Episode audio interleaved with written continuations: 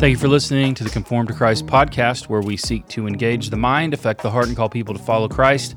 I'm Jay Jones. Hopefully, you're having a great Tuesday. I'm here with George Mays, ready for Text Driven Tuesday. Talk about the end of Second Peter. You have a sense of accomplishment, George. Feel yeah. something else has come to a conclusion.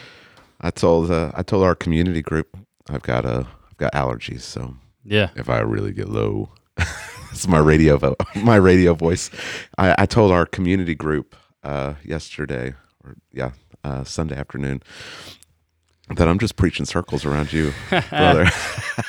We'll have to have a party when the- I finish John. this is the fourth. This is the fourth book that I finished since the merge. hmm I don't even know what sermon we're on in John, the Gospel of John. I have to look. It's over 100. I, Really? would, I would guess, yeah. Wow. It, it'll pick up in uh, 17 was slow. Yeah. 18 and 19 may do them both together. It'll, it's, start, it's going to start picking up Right. for the next few chapters. Yeah, So, once you get into narrative, it will start to because you can't. I mean, I guess you could really break it down, but let me tell you the particulars about this trial. Right. yeah, I, I don't think I can break it down Yeah. that way. And yeah, it'll start to speed up a little bit. of course, when I start when I get into Hebrews, we'll be there for a while. Yeah, then you're going to slow down big time. Yep. Yep. So I don't know what I'll what I'll do with myself after I get done with John, man. Just start over again. I don't even know. Oh. Just go to First John. What do I do? How do I live life without studying this book? it's, like- it's going to be so strange. So, yeah, uh, your voice yesterday, a couple of times, it sounded like we put you in 0.5 mode, you know, where you slow down and your voice gets real. I was like, whoa. But it was, uh, So Saturday, Saturday, I started to feel like I, I do when allergies are starting to to pick up on me. And then I woke up Sunday morning and my throat was sore and deep deep voice and uh my head was just it was heavy. I was tired. It's like, oh man. Yeah. Uh it's uh I just got to get through. So I had Sunday school and then I preached and then we had community group. So just for yeah. like 3 hours um just trying to And that'll drain you big time. just trying to focus. Did you sleep all afternoon? No, no, it was it was uh, my wife's birthday, so No rest. Maybe you can go after this. You can go want- home and get want- some no, rest. I've got I've got all day training today and tomorrow for uh, homeschool stuff. so, well. so I'll I'll be in class as soon as we end. I got to go until four thirty today and tomorrow. You can get some rest tomorrow. Yeah, it's uh, it is what it is. It's Oklahoma. Land of wind and allergies. You'd think that you'd get used to it, but you don't. every year, every year. Yep. Remember when I we moved here when I was a little kid back here from the uh, because my dad was in the army, and I started having bad like bad allergies and asthma. And then remember the doctor telling them you moved to one of the worst places Right. in the whole country Yeah. for, for allergies. And that's right. I mean, I can go to other places and nothing. You know where number one is, don't you? Where Louisville, Kentucky. is it really the Yeah. Ohio Valley. place where you used to be? the Ohio Valley is. I'll tell you, uh, the land of one. no allergies. Take a little deployment to Iraq. Those allergies will go away real quick, George. There's nothing. It's just dry. No allergies ever, Uh-huh. ever again. Yeah, You'll have sand all over everything. right. It's quite the trade-off. That's I quite don't know. the I'll have, to think, trade-off. I'll have to think about it. Yeah. Pretty sunset though, yeah, south of Kirkuk, Iraq. Some of the prettiest I've ever seen. really. Maybe it's all the burning oil that is in the is. atmosphere. There it is. Yeah. All the burning oil and garbage yeah. creates beautiful sunset. It's got that going for it, I guess. Yeah. Well, let's jump. Let's jump into text driven Tuesday. How about that? All right. The end of Peter. Yeah. Um, let's have you read Second Peter three, and uh, read. Start reading in fourteen. I guess just read that final section. So if you're reading along in your Bible, it probably says something like final words. Mhm. And uh, we'll go there, and then we'll move through. You have four points here, uh, four points, and they're really um four points he's already brought up. Yeah, and it's, he's a, yeah, it's a summary. He's going to remind you. So we'll, we won't spend a tremendous amount of time in these points because we've already talked about them at length. Yeah, but we will the- spend some time. I mean, this this is what he does in First Peter too. When you when you get to the the end of First Peter, he just brings up the same themes over again. yeah, Uh, So the the apostles they're telling you, and then they tell you again, right. and then they tell you a final time. They're, I mean, they're just they're just reiterating the same things, and that goes along with what what Peter's whole point is. The, the whole purpose is, I know I'm about to die. As long as I'm still in this body, I'm going to stir you up by way of reminder. Yeah, And so he's, what do you do when you stir? you you just are doing the same motion, right? Right. And that's what he's doing. He's going through the same motion, stirring them up and stirring them up again, and then stirring them up a final time. mm-hmm. it's a good teaching method. Yeah. That's why usually at the end of the sermon you bring back the same Right. points. Mhm. Tell them again. Yeah. Yep. Okay. Well, let's uh, let's jump in here. Okay, verse 14. Therefore, beloved, since you are waiting for these, be diligent to be found by him without spot or blemish and at peace, and count the patience of our Lord as salvation, just as our beloved brother Paul also wrote to you, according to the wisdom given him, as he does in all his letters when he speaks in them of these matters. There are some things in them that are hard to understand, which the ignorant and unstable twist to their own destruction, as they do the other scriptures. You, therefore, beloved, knowing this beforehand, take care that you are not carried away with the error of lawless people and lose your own stability, but grow in the grace and knowledge of our Lord and Savior Jesus Christ. To him be the glory both now and to the day of eternity. Amen. All right. I can't imagine what this is going to sound like if you actually slow down Yeah. Yeah. the podcast. Yeah. It will probably drop to it'll probably drop below a decibel that you Yeah. can you, that the human ear can even You've listen. got your Adrian Rogers voice. oh yeah. Yeah. That's a that's like a that's like a plus. Hopefully, I have better theology than he does. Hey, you know what? Everybody's got their thing. He's Yeah. still a great preacher. Yeah. Um, so let's jump in here. Uh, first point: Be diligent to be found without spot or wrinkle. Where do you get wrinkle from? Where do you Is get you wrinkle? No Did you- blemish. Did you write wrinkle down in your notes? No, I didn't. I don't know why I said that. Be, dil- be diligent to be found without spot or blemish, and at peace. Yeah. So uh, he's bringing it up again. Mm-hmm. And we talked we talked about this last week. So there's some overlap between what Mhm. what the sermon was last week and and what I brought up this week. Um, but it's the reason I did it is because I think that a lot of Christians they just get lax in holiness Mm-hmm. in their pursuit of purity. So there's there is this I, there is a strong pushback against the law. Mm-hmm. And um, I, I think it's because, well, we don't want to be legalist. We- Right. We, talked about this last week. But uh, again, it's, it's not legalism to obey the commands of, of God. Mm-hmm. That's not legalism. God God is not he's not giving you law and then saying, "Well, don't be a legalist, don't follow it." Right. Um and I think that there's this uh, there's this misunderstanding that any command all of a sudden means that you're a legalist. And that's that is not that's simply not true. That you, Right. it's unavoidable that the scriptures demand something of you. Yeah. That you are Imagine you, that, you are you are you are expected to live a certain way as a Christian. It'd be like it's like in, people think, "Hey, uh, I can enlist in the army and not be a soldier." hmm Not not do not do what you're told. Like you never dream of that. right. Like you're enlisting, you're going to get up, you know, hmm every day for as long as you're in, Right. eh, super early and go, and you're going to do PT. You're going to train. You're going to be able to do these things. You and if you can't do it, then guess what? Like you're not one. Right. And so, yeah, you don't you're not you're not enlisted under Christ and then just go and live your life however you want. hmm That's a challenge of doing ministry here. Yeah. I think people don't understand that um, they think I think people think, oh, this is an easy place to plant a church. Anybody can plant a church in the Bible Belt. Uh-huh. Anybody can have a church in the Bible Belt. Right.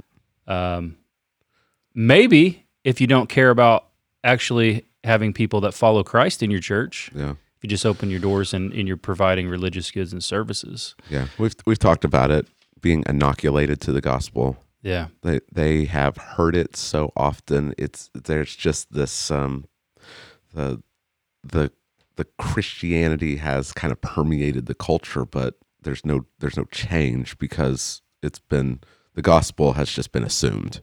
Yeah. And you hear this in churches Yeah. where they tack on a gospel invitation without ever actually explaining what the gospel is. And so you they're they're not even inviting them to you know, they're not inviting people to anything because they haven't explained it.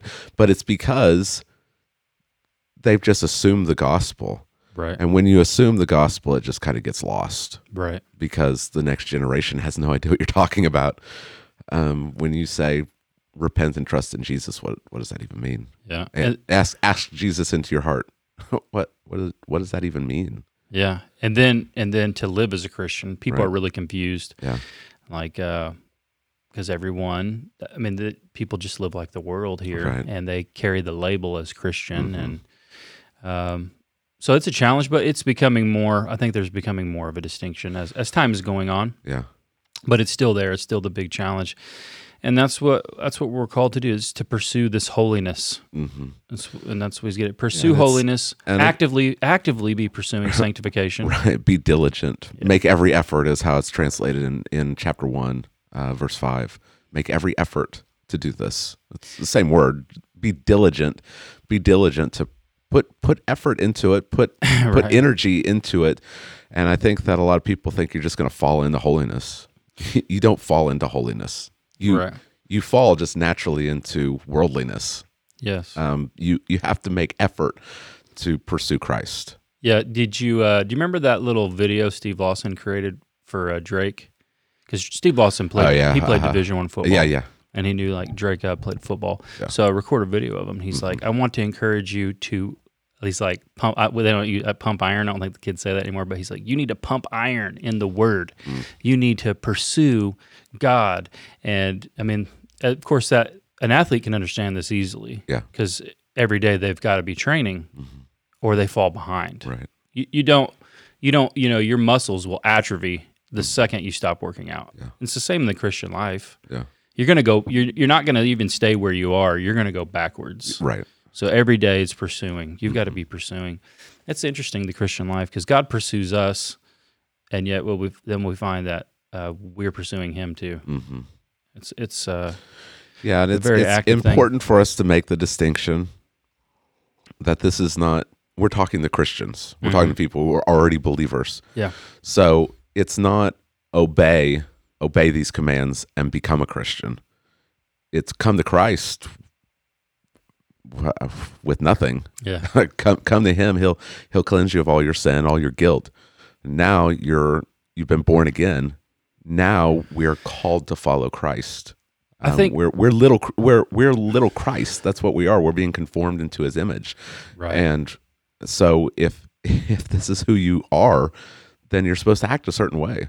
One of the things that's kind of lost today sadly in many baptist churches is uh just what's going on in baptism because baptism is not simply symbology. Right. Right? It, it, it comes from uh, the early the early Christians would have understood it as a sacrament in the sense that it's taken from the word sacramentum. You know about this. So when you join the Roman uh, the Roman Empire as a soldier, like I mean, you're going to get branded. Like you know, you've seen the brand they'd put on soldiers, but you're also going to stand publicly and take an oath of allegiance uh, to Caesar and to Rome, to live and to die for them. And so the the early church kind of adopted that language sacramentum as sacrament, and baptism not only became a public symbol of of the inward reality of regeneration and your unity with Christ in death, burial, and resurrection, but it became your public declaration, your sacrament, your sacramentum, that you are you are now in allegiance to Christ yeah and the whole world know. That's why it's public. And then when we would gather, we gather for the Lord's Supper. It's like you're reissuing the oath. You're Christ's. You belong to Him, and uh, we need to remember that, and we need to take it seriously. Yeah. We uh, we're to live in allegiance to to our King, Mm. and to be pursuing uh, conformity to Christ. Yes. yeah. So, all right. Well, okay. Uh, that was good stuff. The next point. So, be diligent to be found without spot or blemish and at peace. First verse. Next, next one. Count the patience of our Lord as salvation. We talked about this one for a good while Right. because people people are still prone to do it. Oh, he's, never, you know, he's not coming back. Right, and this is what the these false teachers are doing. He, He's not coming back, you know. And look how long it's been. Live however you want. Yeah. But that's not how we're to view that, Right. right? Yeah. View it as his patience. The reason why he hasn't come back is because he's still he's still being patient towards the world, hmm so that people will come to to faith in Christ. Yeah. And um, I mean, un- unfortunately, the vast majority of the world is is using that patience to just ignore him and to live godless lives. But we're not to be that way. Yeah. We're to, we're to view this as his patience, patience towards us, so that we'll repent. So you know that he's he's talking, you know, to Christians who are um, maybe being persuaded by these false teachers to live a certain way, and and he's saying, look, God's being patient with you so that you'll repent of this. So repent hmm and that's what that's what Christians need to realize is that every day that God gives us is his patience so that we'll repent and follow after Christ. Yeah. Um, so we need to do that. But Yeah. also it's patience towards the world and that that ought to spur us on to evangelism. Yes. And, and this, so th- this theme we've talked about, but here's what's kind of a new thing that he brings up at the end, which is interesting. Brings Right. it up at, right at the end. There's some little fresh stuff for you. He says Paul wrote about these things too. hmm um, our beloved brother Paul, he also wrote to you according to the wisdom of God given to him in verse 15, as he does all his letters when he speaks of these matters. So, first off, like, how does Paul address this? Well, I I think that the reason why Peter's bringing this up is because um, the false teachers are twisting Paul. Yeah. they're twisting what he's. So you've got Peter. He's he's telling the Christians to live a certain way, Mm-hmm. and these false teachers they're bringing in Paul's letters, which it's interesting. Um, by the t- by the Peter's probably writing this in the '60s, probably early '60s. By this time, there apparently have been some of Paul's letters have started to be circulated widely. So Peter is aware of this That's very it's, in Rome. it's very interesting to think about this, Mm-hmm. right? Because uh, you're going to bring up in a second that it's viewed; these are viewed as scripture, Yeah. and I think one evidence of that is the circulation. So Yeah. people may not understand in the in the during this time it's very expensive to have a letter written. Um, you may you you probably to copy it would have to to have a professional calligrapher. hmm Now, not to say that they're they're not going to write anything they want. I know that I know what the skeptics are going to say. They could have wrote whatever they want. People people are illiterate, so they would stand and watch. But these people have very good writing, and they can and they want to make sure it fits on a s- you know a, a scroll, and that's expensive Yeah, and it's very costly. I can't remember the. Um, I used to know the amount off the top of my head, but it's very expensive. very expensive. And so this is interesting to me because by the 60s, apparently the churches are collecting money Mhm. and paying to have these copied. They think they're so valuable that they need to be copied Yeah. and sent to other churches. And this is how, of course, we get our New Testament because the churches would gather these and collect them all. Yeah. But this is by the 60s. I mean, this is amazing. Right. This is pretty amazing. Yeah, so so Peter is aware of probably not all of Paul's letters, but some of them are being circulated, Uh huh. and the false teachers are using these against Peter. Right. Now you might think, well, this is bizarre. that I mean, how could they do this? But Paul himself acknowledges that there are people who are twisting his words Uh huh. already. So in Romans chapter 3, verses 7 and 8, he says, um, But if through my lie God's truth abounds to his glory, why am I still being condemned as a sinner? And why not do evil that good may come, as some people slanderously charge us with saying? Right. So Paul is preaching grace. Mm-hmm. Um, we are saved by God's grace apart from works of the law. And there are false teachers who are latching on to that and they're saying, well, if this is true, then why can't I just sin? Why can't I just live however I want? How, why, why are there any restraints on how I live if this is true? Right. And um, and so they're so Peter is is bringing Paul into the discussion because he's been saying things about the way we're supposed to live, Right. and these false teachers are probably saying, "Well, what about Paul?" And so you've got you've got the two apostles being pitted against Right. each other, and Yeah, so. Peter is bringing up Paul because he's saying there's no there's no disagreement here. No dis- there. So so really, fourteen through sixteen go together Yeah. that therefore be be be diligent to be found by him without spot or blemish and at peace counting the patience of our lord as salvation just as paul wrote in his letters Yeah. so the holiness and the patience of god that lead to salvation those are things that paul has also written about Yeah.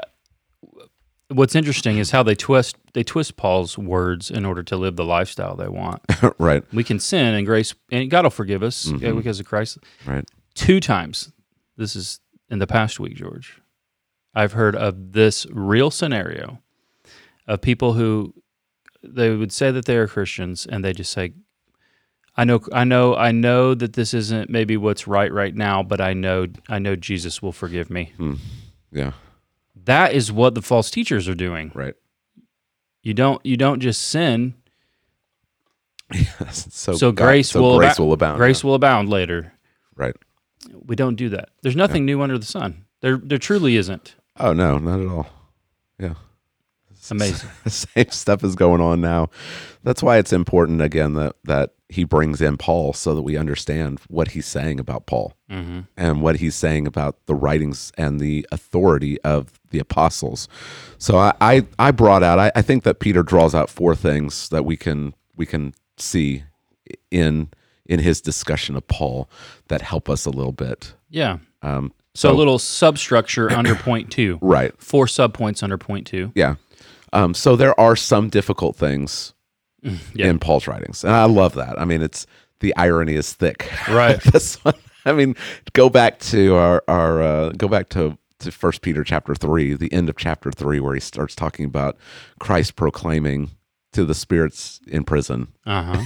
and just think, I wonder if Paul thought the the, same, same thing Right. about Peter. There are some things that are difficult. Mm-hmm. And I, I think that that's, um, I think we could just openly acknowledge that. Like there are things that are difficult to understand in the scriptures. And there's there's a reason why there are so many different interpretations of Revelation because it's, it's difficult. Like we don't have to we don't have to put on a brave face and say I understand it all. Mm-hmm.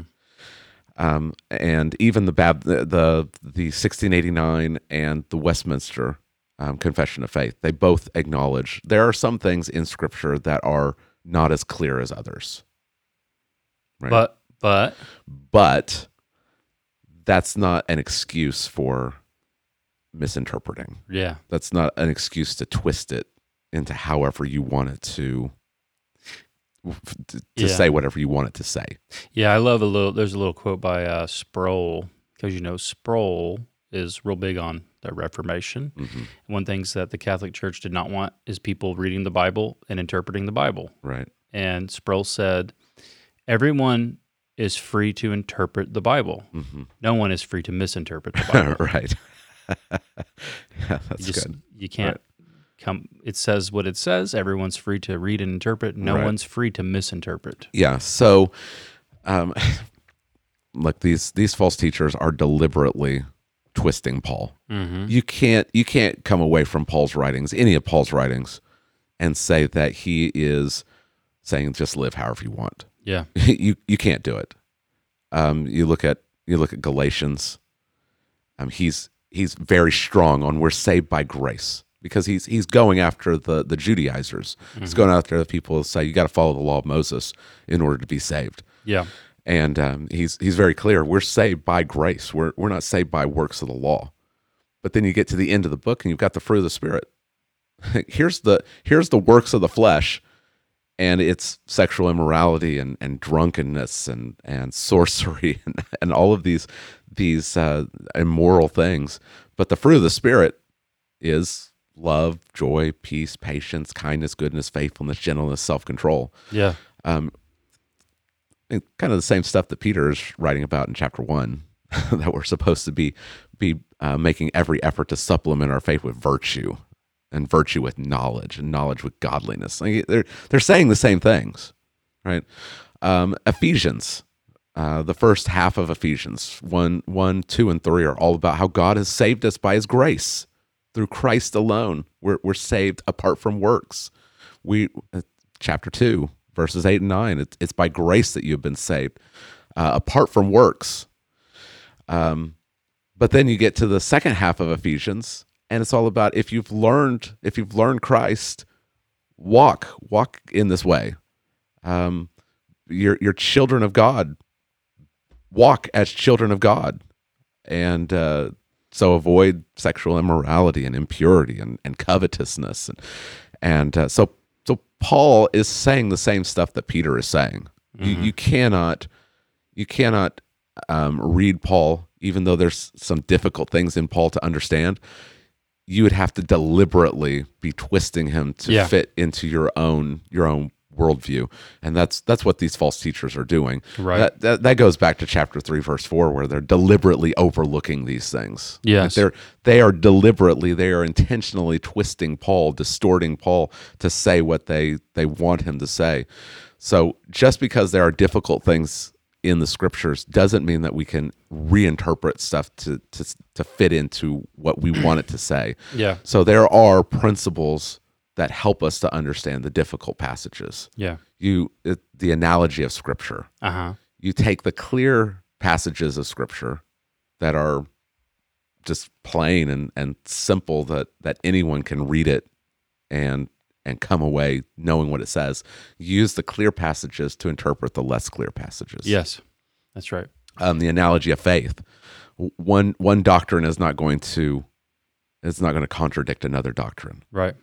Um, and and so the the 1689 says that that the the uh, the things that must be known, believed, and obeyed for salvation are so clearly set forth and explained in one part of Scripture or another that both the educated and the uneducated may achieve a sufficient understanding of them by properly using ordinary measures. So, um, reading reading it within That's right. context, what what is what's the author getting at? Yeah. um, just the grammar, the the literary structure, the just ordinary means of how do you read. right. Like if you can understand a newspaper, you can understand the clear things about salvation Yeah. um, in the scriptures. Yeah, that's why, you know, you can tell someone who has never really read their Bible or maybe they've just become a Christian, Yeah, um, read the Gospel of John. right. This past Thursday, I was able to share the gospel with this uh, lady, and she's like, "Well, what do I read? I don't know what to." I said, "Just you know, read the Gospel of John." hmm And what's amazing about the Gospel of John is anybody can read that and understand it. Right. Anybody, Yeah. but it's got like layers and interconnected stuff with the Old Testament, and so yeah, there's there's there's difficult things in the Gospel of John. you can, you know, but the, the, the clear i mean but it's it's super clear i mean the difficult sections are you know there's Yeah. there's just uh, there's just a few but I mean, It's not it's clearly set out. it's clear but not simple. Right. Because the more you grow in the knowledge of the whole Bible, the more stuff you see. right. Um, and it is i mean it's so clear. Mhm. and it's like that really it's not the, the problem is not the clarity. The problem comes when um, the clarity collides with our flesh nature. Right. Really honestly that's what it is yeah so i i, went back to uh to first corinthians chapter 2 um to kind of you know unpack this a little bit that the the reason why the world can't understand the things of god is because of sin mm-hmm. they're they're blinded to it but we who the spirit has empowered and, and enabled we can understand spiritual things Mm-hmm. um, so it's it's clear the the scriptures are clear on the things of salvation what we we can say if someone says what what must I do to be saved, we can point to scripture and we can say it it's very clear right here. It it tells us exactly what what uh, is necessary. But uh, like you said, it's our sin, our flesh gets in the way, and we want to twist it to make it say something else. Right. And um, that, that's what these false teachers are doing. Yeah. But Peter is is saying, and again, the, the third the third sub point is Peter and Paul are in agreement. Yeah. Like they're not they're not They're against saying each the other. same things. Paul Paul calls or Peter calls Paul a, our beloved brother. Mm-hmm. Now they they um, there are some who like to pit Peter and Paul against each other. They did have that controversy in Galatians chapter 2 Mm-hmm. um, but we don't need to blow this out of proportion. Mm-hmm. Um, apparently, Paul confronted Peter over the way he was acting with Gentiles, Mm-hmm. and Peter repented, and and the Right. and uh, so Peter can call Paul uh, our beloved brother, they're, and they're in agreement with the scriptures. So they're not they're not against each other. Not they're not opposed to each other. Um, Yeah. same with same with Paul and, and James. People like to pit them against each other as if as if you know Paul is saying no works, and James is saying yeah you got to have works, Right. and you got to understand what they're they're writing about different things. Yeah. That's right. Uh, and so the the fourth the fourth point is that Paul Paul's writings are considered to have the same authority as the Old Testament. Yeah. Yeah. So I'll just rehash them for those listening. Four things he brought out about Paul that Peter brings out about Paul's writings. There are some things difficult to understand. Misinterpreting them is not acceptable. He and Paul are in agreement. And then fourth, he puts Paul's writings on par with the Old Testament. Very interesting. Yeah, yeah, it is. yeah, yeah, and so he says that that um, the uh, the ignorant and unstable they twist to their own destruction. Paul's Paul's writings, Mhm. just as they do the other scriptures. yeah. And this word, the the Greek word is graphi. hmm It's just writings, Yeah. and it's used fifty times in the New Testament, and it always refers to the Old Testament. yeah. Yeah. So Peter is saying that the false teachers, the ignorant and unstable, they twist Paul's letters just like they like to twist the Old Testament. hmm It's it, very insightful for developing how you know a theology of Scripture, because you understand what the apostles. You begin to to see what the apostles understood about themselves, Right. and this Right. is you know this ties into other things that we talked about with continuationism and what is an apostle, hmm and when an apostle is speaking or when an apostle writes officially to a, ch- a church like this, it appears that they do understand what's going on. Yeah. Um, Not that this became scripture afterward, mhm. because the churches like were like, "Hey, we've got to have something." Uh, Right. um, it appears they understood their own authority, and it's very Yeah. interesting that they they usually were very humble about themselves. But yeah. First, First Thessalonians chapter two, verse thirteen. Um, Paul commends the the Thessalonians for for receiving his word as what it is, the word of God. mhm, He he has a self awareness that he's writing the words of God. mhm, um, Peter, back at the end of, of chapter one, he's he's saying that the that his testimony of of Christ has made the Old Testament even more sure. right, he's he's he's a witness to these the the fulfillment of these things, and so Right. now you can trust the Scripture even more. You can trust the Old Testament even more because of what I've said. mhm, Um, so they have this they they have the a self awareness that they've been given authority by Jesus to be his his witnesses, to be those who bear testimony to him. And this this goes back to Jesus's promises. you know, in, in John 14, mhm. the, the Spirit's going to come and bring to remembrance the things I've said. Well, it's, it's not just so that they can think about them themselves, it's so that Right. they can write them down yeah, and circulate them. Yeah. They they understand the authority that's been given to them. Yeah, that was that was interesting to look in that whole section there. Jesus uh, preparing his disciples and, and and teaching on the Holy Spirit. He says, "I have many things, many more things to say to you, but you're not able to receive them now. But when the Helper comes." hmm Right. And so you see a di- direct connection between the ministry of the Spirit and the words of Jesus, that there's not a disconnect, right? The Right. Spirit gives them the words of Jesus afterward. hmm So Jesus is still speaking to the apostles through the Spirit, Yeah. and they then um, bring the, he brings the Spirit brings to remembrance all that Jesus had said and did. They write that down in the Gospels, but then the other writings. The question is, what what are these other writings? And the other writings are inspiration of the Spirit on how to apply the most critical event in all of human history, which is the is the incarnation, death, burial, and resurrection of Christ. And then they give these epistles, which are how do we live Yeah. until the second coming, based off of Christ. Um, And they're helping us to understand the Old Testament. yeah, Like they're they're they're they have been witnesses to Christ's coming and to his life and death and resurrection and ascension. And they they've got the Old Testament scriptures. So they're they're taking the Old Testament scriptures and in light of the fact that Christ has come, they're now helping us to understand them.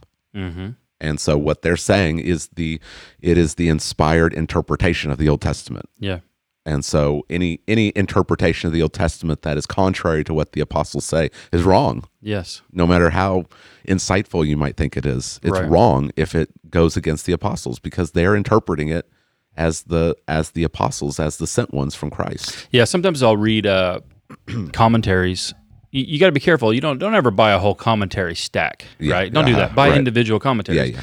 Sometimes you'll read one, and uh, of course, you know credentials Uh-huh. you know, uh, stacked a mile high for this guy who writes these commentaries, Right. whoever it is. And he may have some super insightful things to say, and you're like, uh, you know, that seems to like not be the the interpretation of Yeah. the apostles. It's just uh, wasted paper, like you know what I mean? Like what? It, it- there there is a temptation to buy whole sets of commentaries because they look good on your shelf. Yeah, Like it's it's not as nice looking to have a bunch of mismatched commentaries. right. But do you want it to look good or do you want it to be right? do you Right. want it to be correct? Yeah, Yeah, my uh, my my preaching professor would always say, "Don't buy," because people would ask, you know, what what commentary series should would you recommend? It didn't really recommend a commentary series. He'd just recommend individual commentaries. right.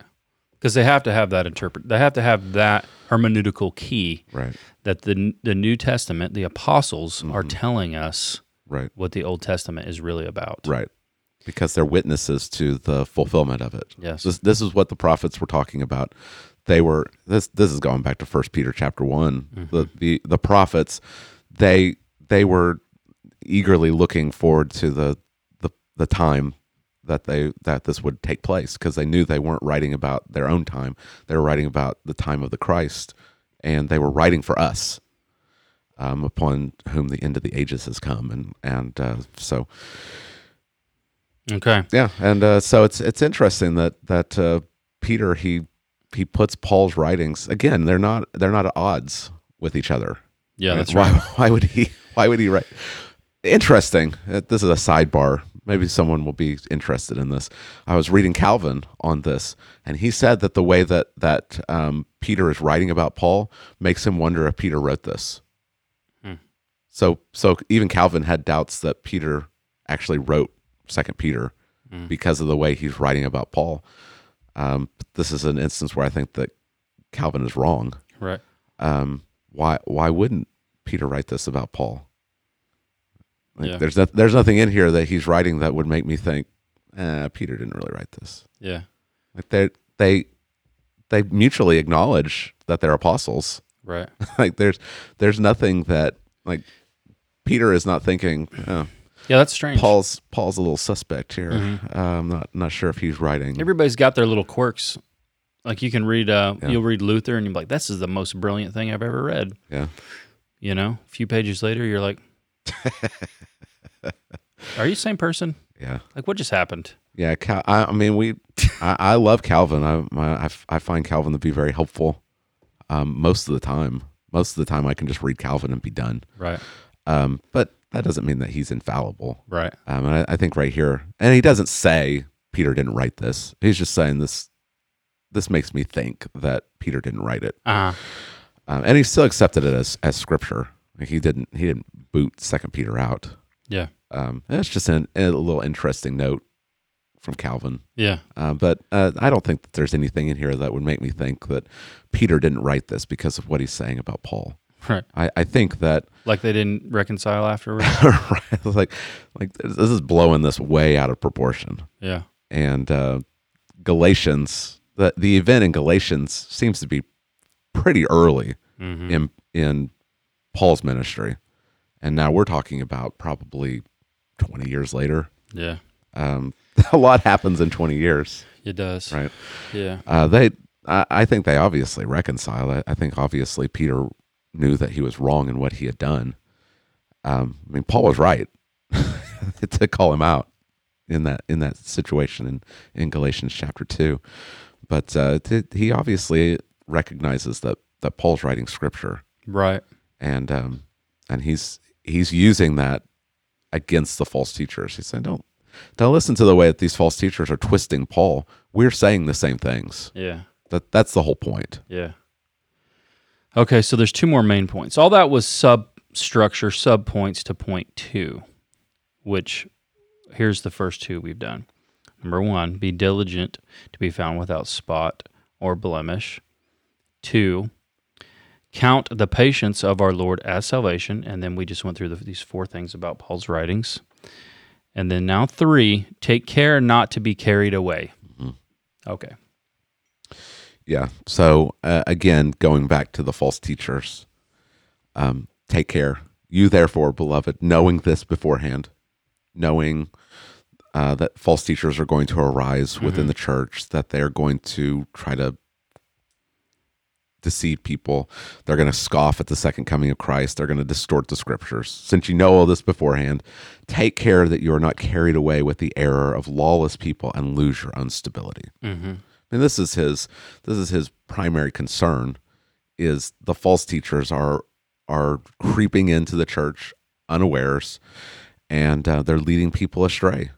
Um, it seems from chapter two they're especially leading new Christians away, Yeah. and uh, so so Peter is warning the church that this is going to happen, and he's doing it so that they will be on guard against it, lest they also lose their stability Mm. and uh, and be swept away by these these false Right. teachers. Yeah, yeah, um, yeah, and we've covered that at great length. Yeah. And the uh, the best way to ensure that that doesn't happen is to is to know is to know the Bible, Mhm. right? You ought to you ought to know your Bible in such a in such a way that when someone says something and it's a little bit off, like some some you might be able not even be able to know what is off about it, but something like you know I think the Holy Spirit triggers in your mind. Yeah, something's not right and then you go and you go you go yeah let, let me check out this and you're like yeah that's not right because it doesn't match right. with what god has already said. Yeah, and um,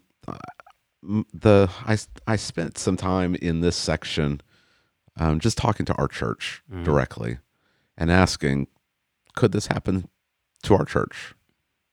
Is it possible that false teachers could arise in our church and draw people away? We've got a good church.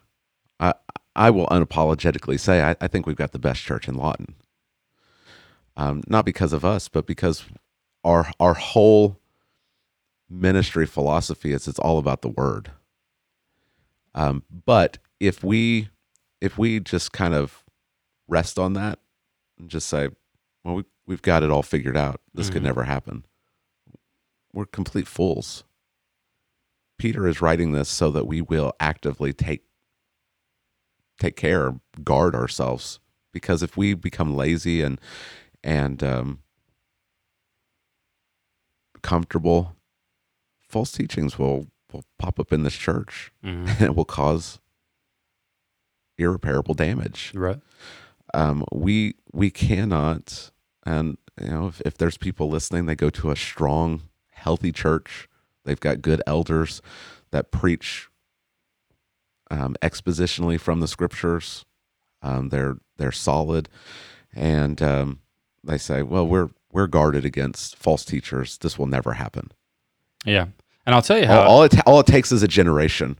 that's it. All it, ta- it it takes one generation to get lazy and complacent, and not train our children. Just kind of assume assume the gospel, assume these things, not teach our children. You got to be careful because there's false teachers, and it could happen in this church. It just takes one generation for us to to die, to be gone. Our children fall away. Mm-hmm. That's all it takes Yeah. within the span of of 15 to 20 years it could be radically different Yeah. look at the history of israel Mm-hmm. look at the history of israel joshua and, and the generation that came into the land died another generation arose that that forgot god Yeah. that's all it takes happens in the church a lot when uh, the men in the church stop being men. Honestly, Yeah. like they uh, they become they they become passive. Yeah. So the church becomes filled with passive men, Mhm. and then all that needs to happen, honestly, just one, one, like um, type A, yeah either man or woman. It, honestly doesn't matter. yeah Type A, man or woman, pushes their way Mm-hmm. around, and you know someone with that money pushes the sheep around. Someone with the money. and yeah, i'll leave could, could be Yeah. the yeah could be the money and and then the uh, men just sit there like Adam yeah and do nothing Yep. and then it's infiltrated Yeah. So all, all it takes is for us to look at verse 17 and say we've we've done that. We don't it's not an ongoing thing. We've done it and just get lazy mm-hmm. and get comfortable. This will never happen here. This is ongoing. This is ongoing. Guard yourself. Um, you know, the cities they wouldn't set a watch at night one night and say, "Well, we did that last night." Yeah. And nothing nothing happened. mm-hmm. like you you set the watch every every single night Mm-hmm. right? You you constantly have guards on the walls so that um, the enemy never catches you off guard. He never catches you unawares. Right. And there's a lot of churches um, i even in this area that they just assume the gospel. They just assume that everyone is speaking the same language so everyone has the same beliefs. Yeah we we all love Jesus, and um, we need to we need to do better. We've got to do better. Yeah. Um, because Peter is describing these these false teachers like a flood.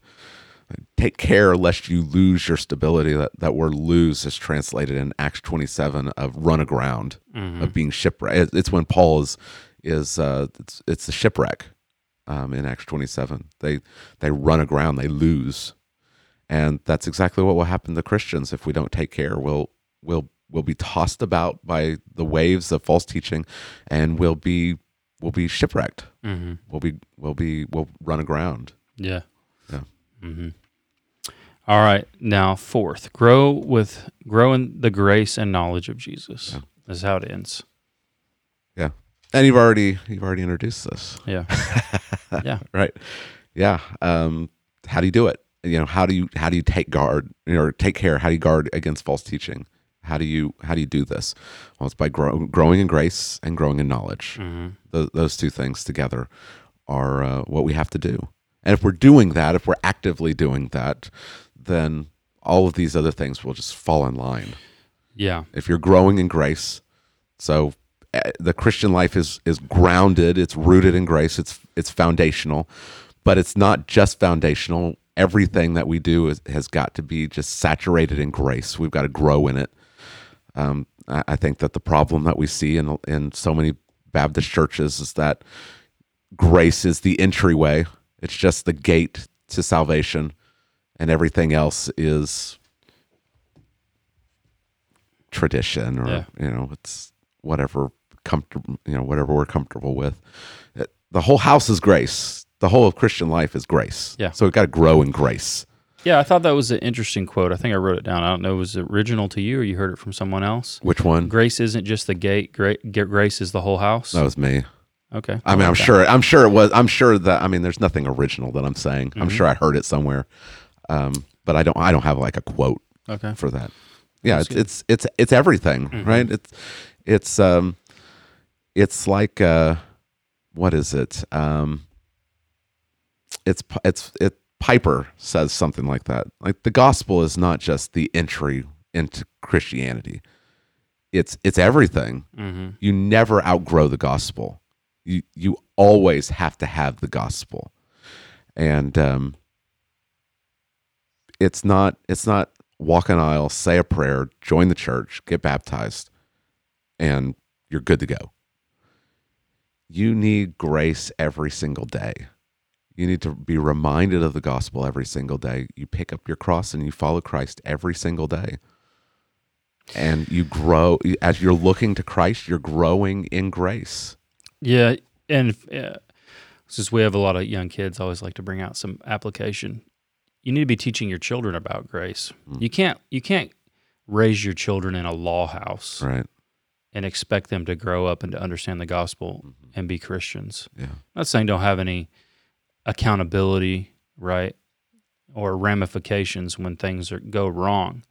But every once in a while, when your kid deserves to get punished, don't punish them, and say, "I forgive you." If they are if they're sorry, if they have remorse, right? Yeah. If they don't, I mean, maybe that's not the time. right. but if they have real remorse and they know what they've done is wrong, Yeah. don't drop more law on, on them. Yeah. You know, say, I forgive you and I love you and this is grace. Right. You deserve punishment hmm and I'm going to give you mercy. You're not going to get punishment.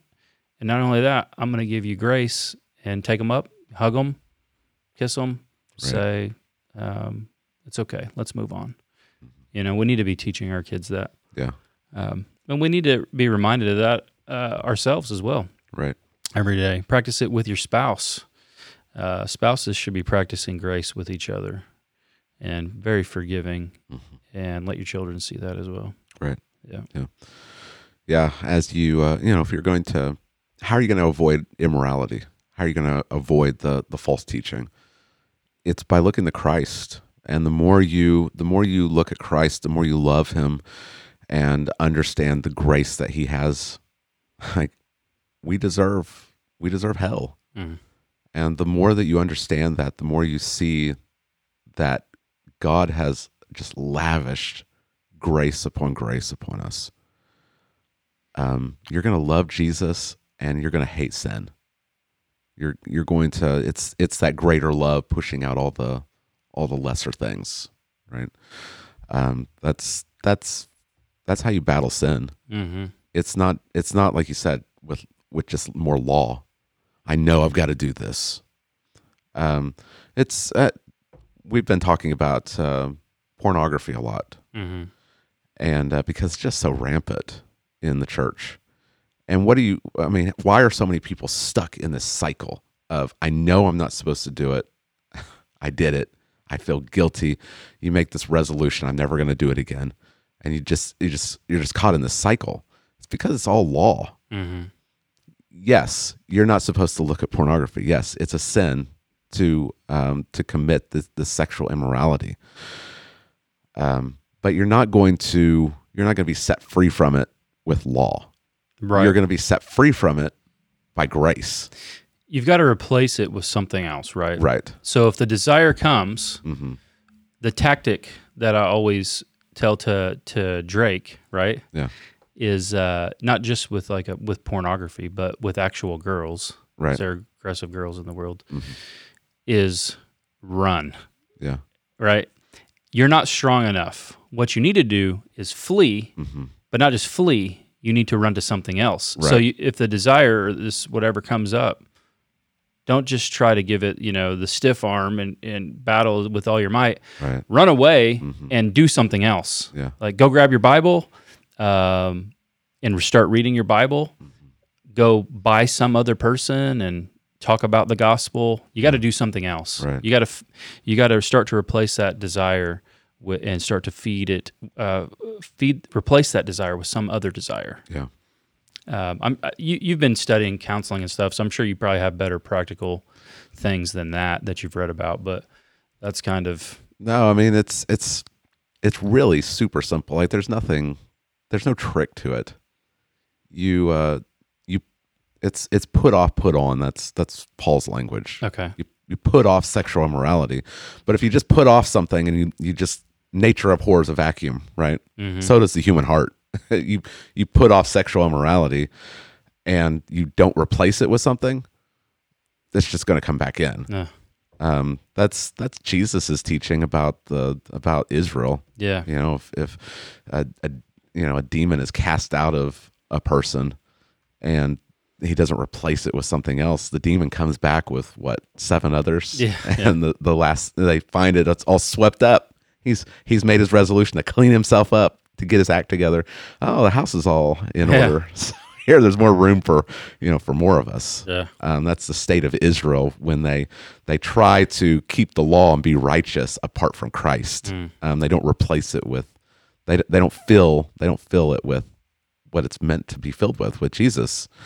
Um, that, that's the same way with with Christians. We put off the the sin, but then we are renewed in our minds. So there's there's a, a middle step. There's three steps. You put off. You're renewed in your mind. Where how do you how are you renewed in your mind? It's with scriptures Right. and then you put on the scriptures tell you what what to do you you put on self-control right That's right. but it's not self-control that's based in your own willpower it's self-control because your mind has been renewed through the gospel right.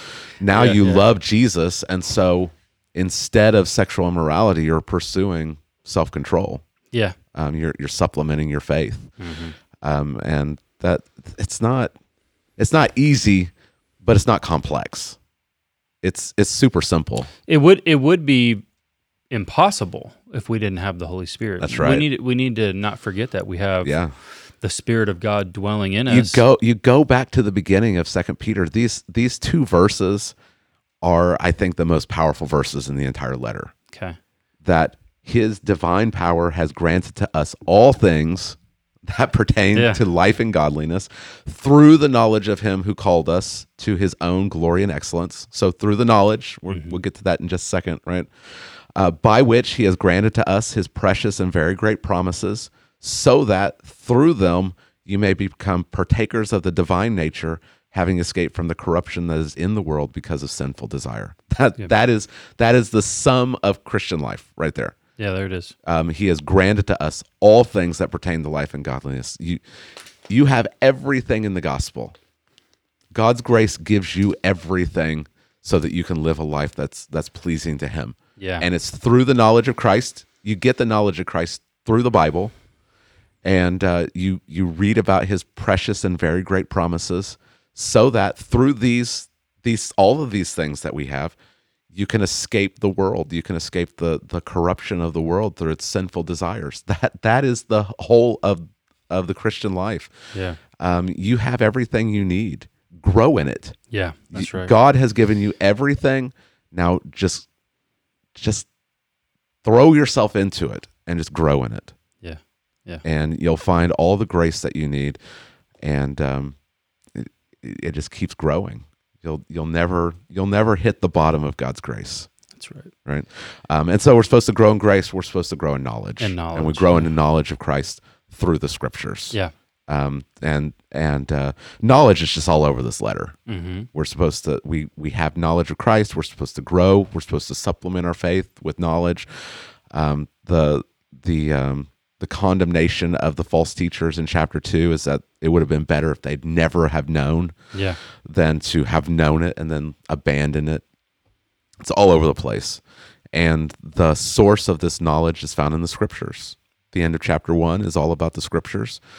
Um, chapter three, uh, verses one and two, is is all about the scriptures. Uh, he talks about Paul and the and the other scriptures. Um, he he knows that the the place where you get this knowledge is found in the scriptures. Right. So Yeah. when you when you are faced with false teaching, like you said, where do you go? How do you how do you know how how do you escape false teaching? Well, how does it line up with the scriptures? That's right. Um, And uh, if you don't know your Bible, you're gonna have a real hard time distinguishing true and false teaching. How are you gonna know what the Bible says? Yeah. How how are you gonna know what's true? Yeah. How how are you gonna know how to answer these people when you you come into contact with them? Um, you have to grow in the you have to grow in the Bible. There there is there is rampant anti intellectualism Oh yeah. in the evangelical church. Big this, time. This whole doctrine divides. Um, yeah, it does. it does divide. Yep. There's a lot of what does this text mean to you? How Uh-huh. does this how how's It's all God emotions. how is God speaking to- mysticism? yeah, how's God speaking to you through this passage? Right. I, uh, I I said in the sermon when I when I announced to my church that I was going to seminary, there were some people that scoffed at me. You know, what are you going to seminary for? Yeah. As if we we expect our doctors to go to what seven years of medical school Yeah. and to go through residency and and uh, we expect that our mechanics are going to know how to fix our car.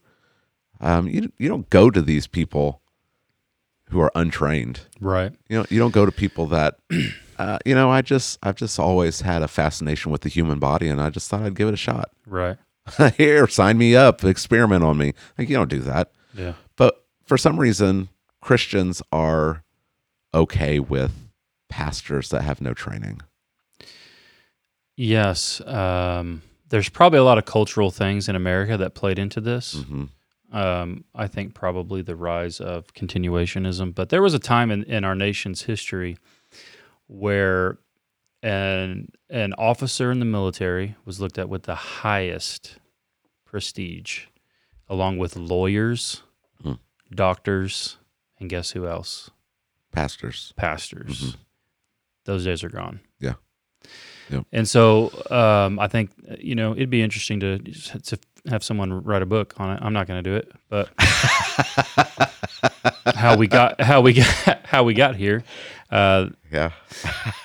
yeah, you're you're right. I think it probably you can you know how people always blame Constantine. yeah, I think we can blame the second great awakening yeah, prop, yeah, and and blame kind of the frontier the frontier mentality. hmm Uh, now, this isn't to say that you have to go to seminary. right, Uh, I don't think you have to go to seminary. Spurgeon didn't go to seminary. right, Um, but if you're listening, I just want to tell you, you ain't Spurgeon. right, Spurgeon is one in a million. Uh, he was he was brilliant. Um, but you don't have to go to seminary, but you do need to be trained. right, Now that, that doesn't that doesn't mean it has to be a formal education. You need to latch onto a mature pastor, and you need to be trained by him. yeah. I'm pretty sure sure Spurgeon could also read Greek, Hebrew, and Latin. so just it, I'm pretty sure he had a photograph photographic Yeah. memory. He Yeah. he sounds a lot like Albert Mohler. mhm. Albert Mohler reads like a book a day yeah, um, and can remember, Spur- and that's what and that's what Spurgeon Spurgeon could do. Yeah, Yeah. he he could just remember everything that he read. Um, you're you're not Spurgeon. Yeah. you, you can't you can't you can't uh, you can't just put a sermon together the morning of. right. You can't you can't just be uh, preaching in your dreams and your wife writes it down and you go and preach it the next day. That's why you know this is it's important. Uh, this is not just for pastors, right? To grow in knowledge, it's for everyone. Yeah. Um, you should be have a plan to grow every year on your own. Um, but the Christian life just isn't on your own either. Right.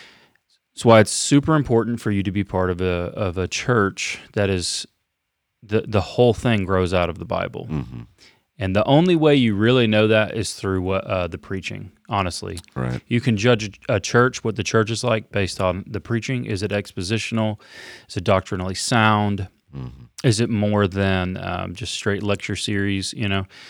So, uh, and this is one of the things I'm preparing. You know, Drake for is in a couple of years you're going to you're going to be out on your own. So, how do you find a church? And so, you know, as we're traveling this summer, like this weekend, he'll have Just an- whatever says Baptist in the title. Jay. Right. so this weekend he'll have an assignment. We'll be in Joplin this weekend. Okay. Um, so this week he will be looking online to find churches, and he uh, he has the assignment to listen to two sermons and pick a church for us to go to on Sunday. And and I've told him, I don't care what else the church has. It may look awesome. It's the preaching hmm where you can judge what the church is like Right. and uh, we need to be under it. If if you and I, if God took us out of our ministry positions, however He wanted to, because He can do that, um, we would have to go somewhere where we could be under Right. the preaching of the word. hmm It's so it's vitally important. Yep. Um, you know, it, it just it just it just is. Yeah. You're like your pastor. it's more, and this isn't just me, like me building up the preachers. hmm It's a very humbling thing to think about. Yeah. It should really humble you if you are a preacher and you're listening. That you become an instrument, like you become the scalpel that God wields. You're, you'll either be the scalpel that He wields, or you're the hammer. You become an instrument in the hands of God to care for His people. And if you don't view yourself like that, it's probably time to get out. Yeah. That should really humble you before you you get up in the pulpit Right. um, and should probably cause you to pray and to study, to study really hard. Yeah. I don't understand these guys that are like, you ever hear these guys? I didn't know what I was going to preach this week, so this morning I, uh, I just felt God laid something on my heart. I'm or like, or "Ah." the guy that says, "Well, I you know I I had intended to bring this sermon, but you know I just feel like God's laid this on my heart." yeah, right. Like just toss out the whole week of preparation to just go at it. Yeah. Yeah. Yeah. Well, good stuff, George. That's the end of the, That's the end of the book. of the yeah. book. Yeah. Awesome. Well, yeah i was um you know the uh one of the goals is you want the people to understand the book mhm. better by the time that they're done and so i, I hope that our church understands second peter better i know i do I, I, I know that whatever whatever the church I told the community group on Sunday whatever you guys got out of it I probably got twice as much out of it because there's just stuff that that um, you can't you just don't have time to present to uh, Yeah. to the church. There's there's things that are there that like this is interesting, but it doesn't fit into the sermon. Mhm. Um, so, but I hope that the I hope that the church has grown, I know they through have. Second Peter. Yeah, I know they have. I know I know more now as well about this book. Is good. and and it's not you know it's not uh, it's not just so to fill your head. It's so that we'll live a certain way. Um, hopefully, the church is thinking about the second coming more and how we're supposed to live in light of the second coming. Very good. Thank you. Thanks for listening today. Text Driven Tuesday. Finished up another book. Thank you, George. Lot to uh, lot to think about. Go back and read the book again. I'd encourage you to do that. Think about these great themes. Hopefully, as you've listened, it's helped you to grow, um, and hopefully, you feel better prepared to face the world, and you're anticipating the return of Christ. Come back for our uh, free for all Friday. I don't know what we'll do, but I know that. Uh, it's going to be fun. We have fun on Free For All Friday. So if this is beneficial to you, please like, subscribe, share. And it's our hope as always, this helps you to be conformed to Christ.